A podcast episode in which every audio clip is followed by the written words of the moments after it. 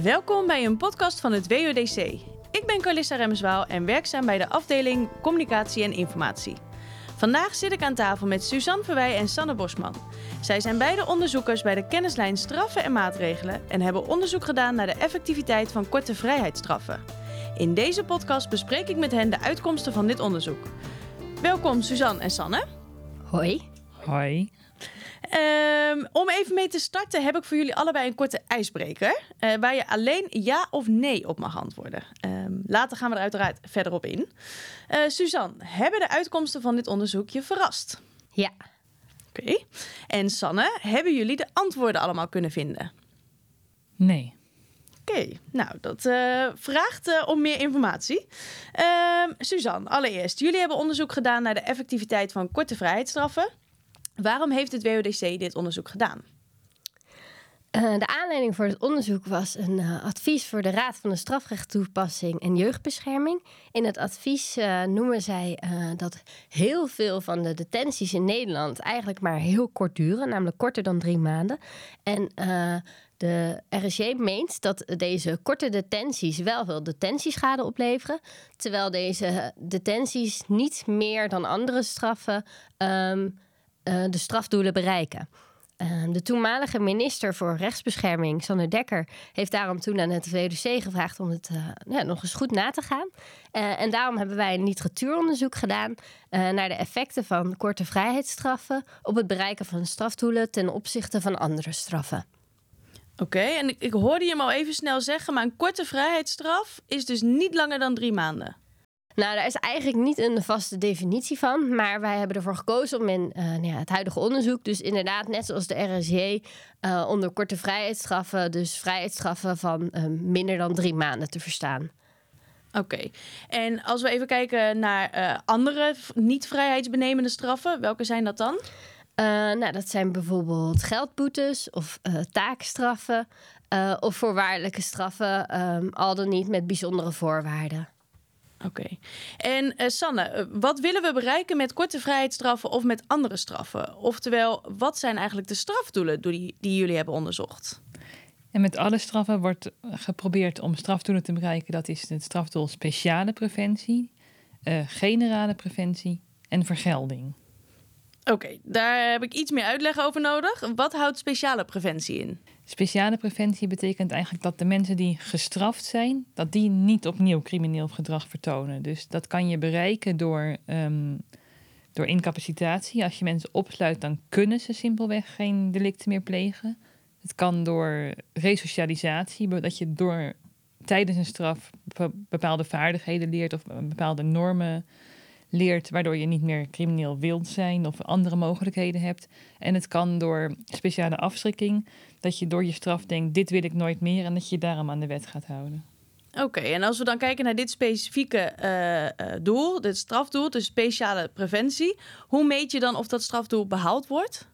Er is heel veel onderzoek gedaan naar recidive. Dat kijkt dus naar of mensen die gestraft zijn opnieuw in de fout gaan. Um, en dan is er ook onderzoek dat dan een vergelijking maakt gaan mensen die een taakstraf krijgen vaker of minder vaak opnieuw in de fout dan de mensen die bijvoorbeeld een vrije straf krijgen of die een voorwaardelijke straf krijgen. Op die manier kan je kijken ja, of welke, welk type straf het beste erin slaagt om recidive te voorkomen. Dus het beste erin slaagt om speciale preventie te bereiken. Ja, en leidt een korte vrijheidsstraf dan tot minder of meer recidive dan een andere straf? Um, uit het onderzoek blijkt niet dat het tot minder recidive leidt. Het is of evenveel recidive of juist meer recidive na een korte vrijheidsstraf dan naar andere type straffen. Ja. Maar is het niet zo dat op het moment dat mensen dus een vrijheidsstraf krijgen, of een korte vrijheidsstraf, dat dat toch een beetje de types zijn die sowieso misschien vaker de fout ingaan? Uh, met andere woorden, zijn dat niet de types die sowieso vaker recidiveren?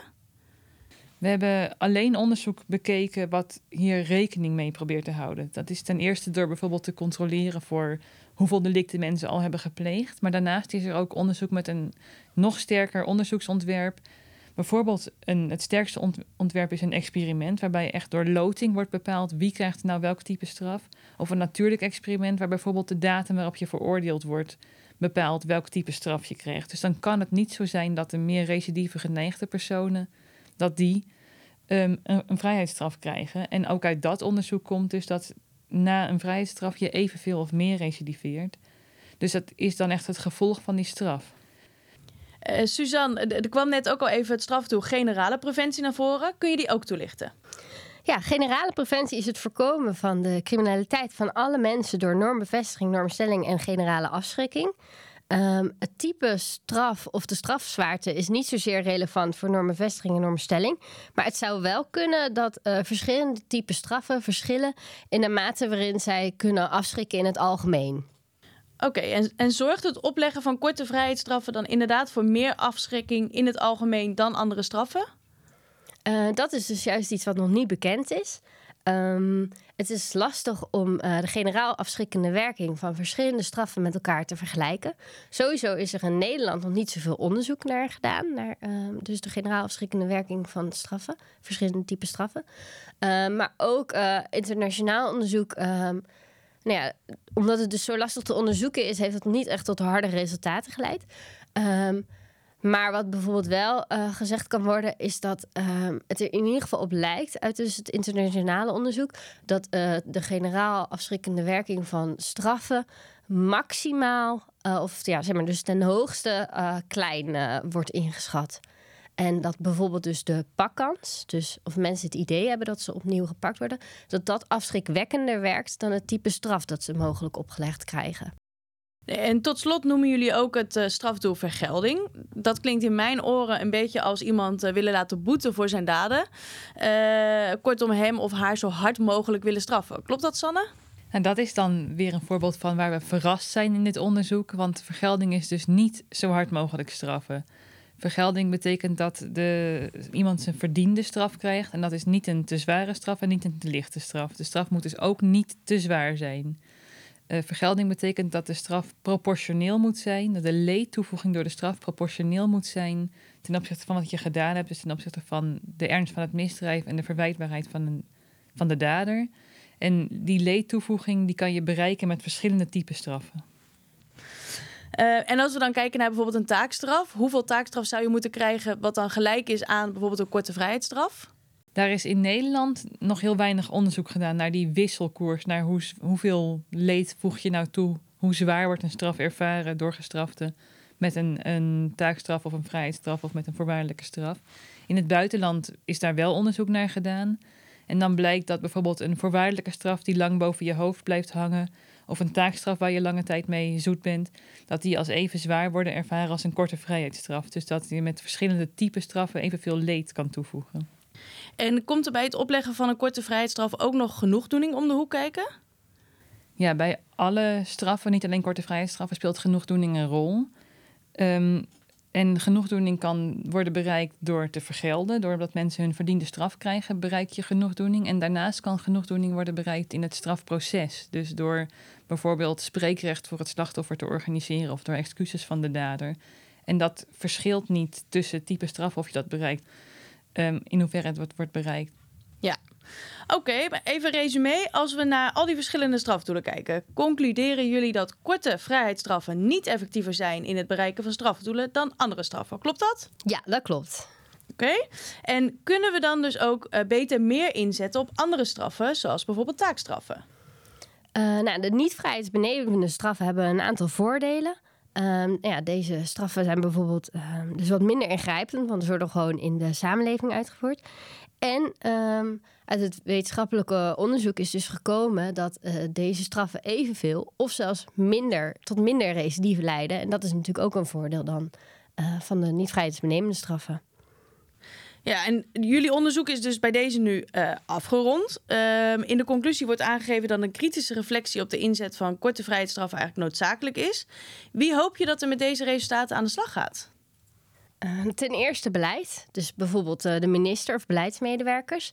Uh, zij kunnen ervoor zorgen dat nou ja, in de, de, wetgeving de rechter bijvoorbeeld meer ruimte wordt geboden om allerlei verschillende soorten niet-vrijheidsbenemende straffen op te leggen. Of ze kunnen er in ieder geval voor zorgen dat uh, ja, de ruimte die de rechter nu heeft, dat die niet verder beperkt wordt.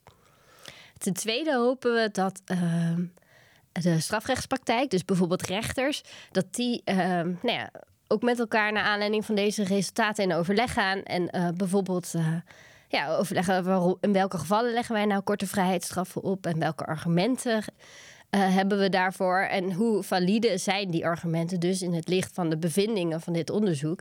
Uh, en ja, die bevindingen zijn natuurlijk dat uh, ja, je met korte vrijheidsstraffen niet meer strafdoelen bereikt dan met andere straffen. En wat zou er na dit onderzoek nog meer moeten worden onderzocht? Um, nou ja, uh, het was sowieso de bedoeling uh, om in dit literatuuronderzoek, dus, nou ja, dus ten eerste de literatuur op een rijtje te zetten, maar daarnaast dus ook te kijken van, um, nou ja, wat is er allemaal nog niet bekend? En daar gaan we dus in het rapport uh, ook uitgebreid op in. Um, er zijn echt twee onderzoeken waarvan wij zeggen, nou, wij denken dat deze onderzoeken toch wel echt de meeste meerwaarde opleveren voor uh, uh, beleid. Om uh, daar nog meer onderzoek naar te doen. En die willen we even kort noemen. En het, de eerste is dan, nou ja, wat Sanne net al zei. Ehm, om meer onderzoek te doen naar de wisselkoers tussen straffen. Dus hoeveel van de ene straf zou je inwisselen voor de andere straf. En om door dit onderzoek dus uh, zowel te doen onder burgers, omdat je dan zeg maar, meer weet over nou ja, welke straffen schrikken dus meer af. Of welke straffen vindt men meer afschrikwekkend in het algemeen. En uh, onder... Uh, personen die al veroordeeld zijn. Omdat zij dus echt meer inzicht hebben in hoe zwaar was die ene straf nou ten opzichte van die andere straf. En dit kan de strafrechtspraktijk uh, ja, dus inzicht geven van ja, met welke hoeveelheid van de ene straf kunnen we ja, dus maar, net zoveel afkeuring uitspreken met een ja, bepaalde hoeveelheid van een andere straf. Daarnaast um, is het goed om meer methodologisch sterk onderzoek te doen in Nederland. Er is in Nederland nog niet heel veel um, methodologisch sterk onderzoek gedaan naar, naar recidive. We weten dus nog niet of het een korte vrijstraf tot evenveel of tot meer recidive leidt dan in vergelijking met andere typen straffen. Dus het is denk ik goed om dat onderzoek ook in Nederland uh, nog weer te doen met een sterk onderzoeksontwerp en dan ook te kijken voor wie um, die korte vrijheidsstraf dan specifiek leidt tot meer recidive. Ja, nou ja, eindconclusie kunnen we dus in ieder geval stellen dat een korte vrijheidsstraf niet effectiever is dan het bereiken uh, van de strafdoelen dan andere straffen. Uh, en dat een kritische reflectie op de omvangrijke inzet van korte vrijheidsstraffen noodzakelijk is. Oké, nou, ik wil, ik wil jullie bedanken voor dit gesprek. Um, en natuurlijk voor de luisteraars. Wanneer je meer wilt weten over dit onderzoek of over andere onderzoeken die het WODC uitvoert, ga dan naar uh, wodc.nl en bedankt voor het luisteren.